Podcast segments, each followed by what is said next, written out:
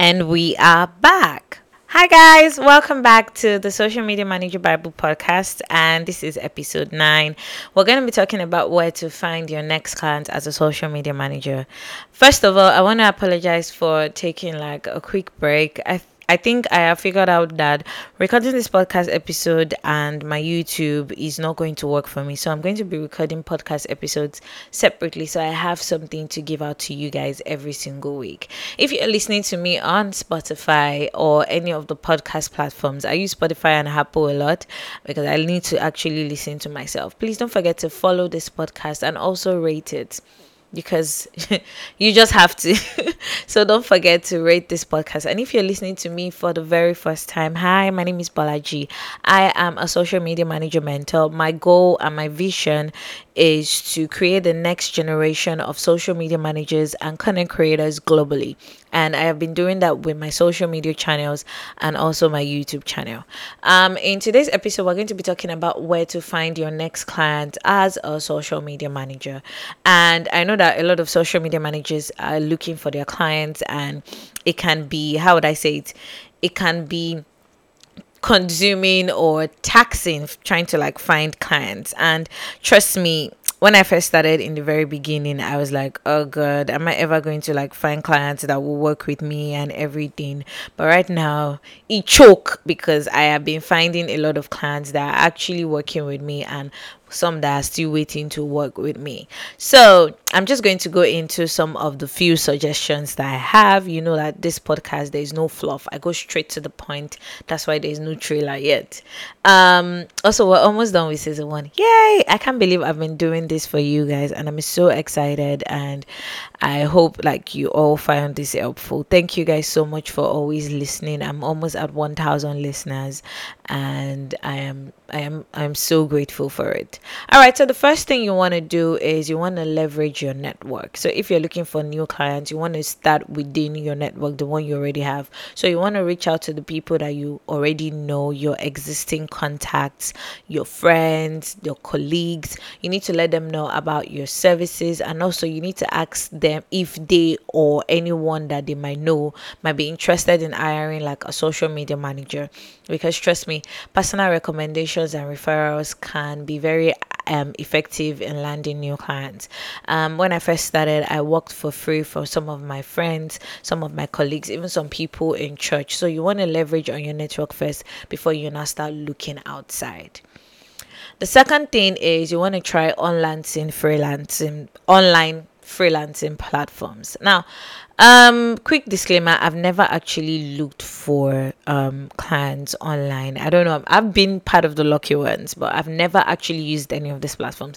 But I know of people that have also used these platforms, and I feel like um if you start using these platforms, you would find it really helpful and everything.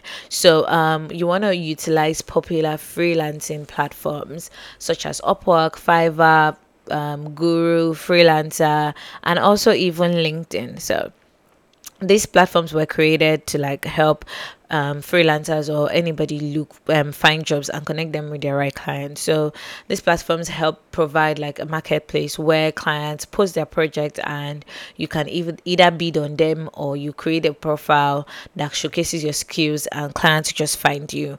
Um, skills and your experience definitely. You want to make sure that you show that your experience and clients just find you and they discover you and you start working with them and get paid. So you can try online freelancing platforms um, another one is social media platforms. Um, this is what me I commonly use. You want to utilize your social media platforms so that you want to position position yourself in a way that your clients can find you, and you want to create engaging and informative posts about what you do as a social media manager. I tell people you don't have to do everything like I did.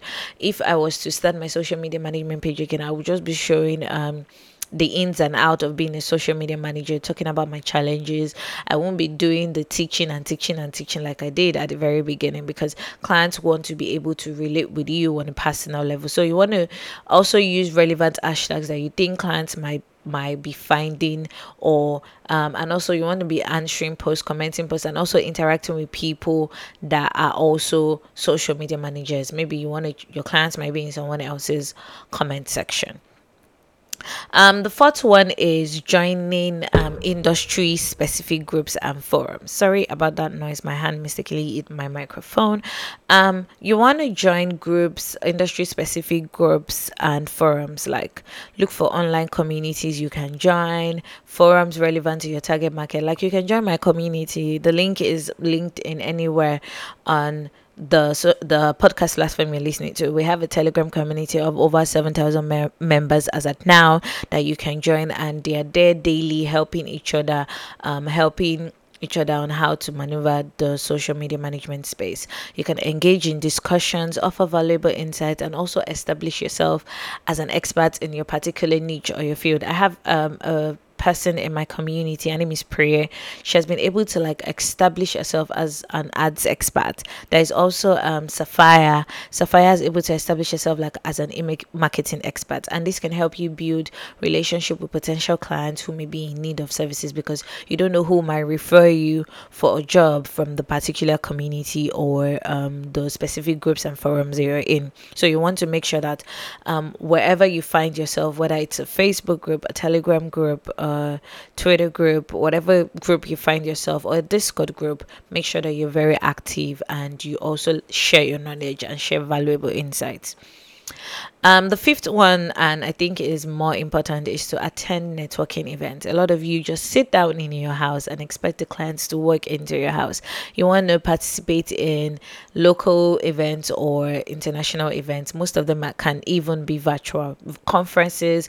Attend local seminars, local conferences where you can meet your potential clients face to face. You need to also be prepared with your business cards or your clear elevator pitch to introduce yourself and the services that you offer. And these networking events can provide like an opportunity to like establish your connections and also build relationships that may lead to client referrals or even direct engagements like this has really helped me. I remembered i remember sorry about that. I remember when i went for the social media week and I was a speaker that was like was it last year or two years ago, and it was in 2022, not yeah, we're in 2023 now, so it was last year, and I met a lot of people, and I was able to get potential um, clients from um, networking and attending networking events. So it's always very good you attend networking events. Um, the last one I'm going to talk about, which I don't support, but I feel like a lot of people have used I've used it before. I don't support it, so this is my disclaimer. And please, you need to be very strategic about it. Is cold emailing or cold calling? Like why I don't support it is someone has been sending me cold emails for um for a while, and the person even got my name cor- wrong. Like the person called me Tolani. My name is Bolaji. So meaning that you've not even done your research or you're just copying and pasting what you've sent to another client. And you don't even know me. You don't know the kind of brand, the kind of person I am.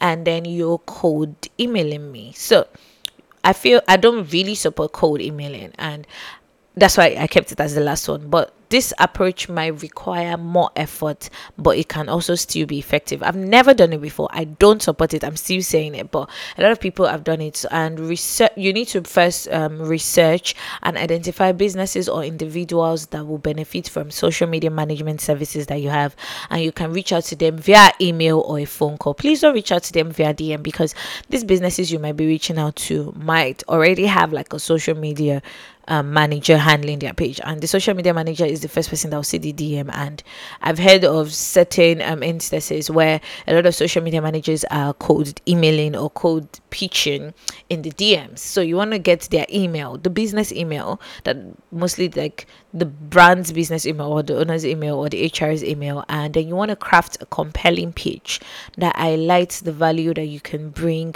to their social media presence. Like i feel like a lot of people don't actually put in so much work when it comes to cold emailing or cold calling and you want to make sure that you tailor your approach tailor your approach when you're cold DMing or cold emailing or cold calling anybody. And also, if possible, please don't just call anybody, right? You're not a customer care service or a customer care representative. So if someone calls me to pitch their services to me, I would I would hang up and I would report you as spam.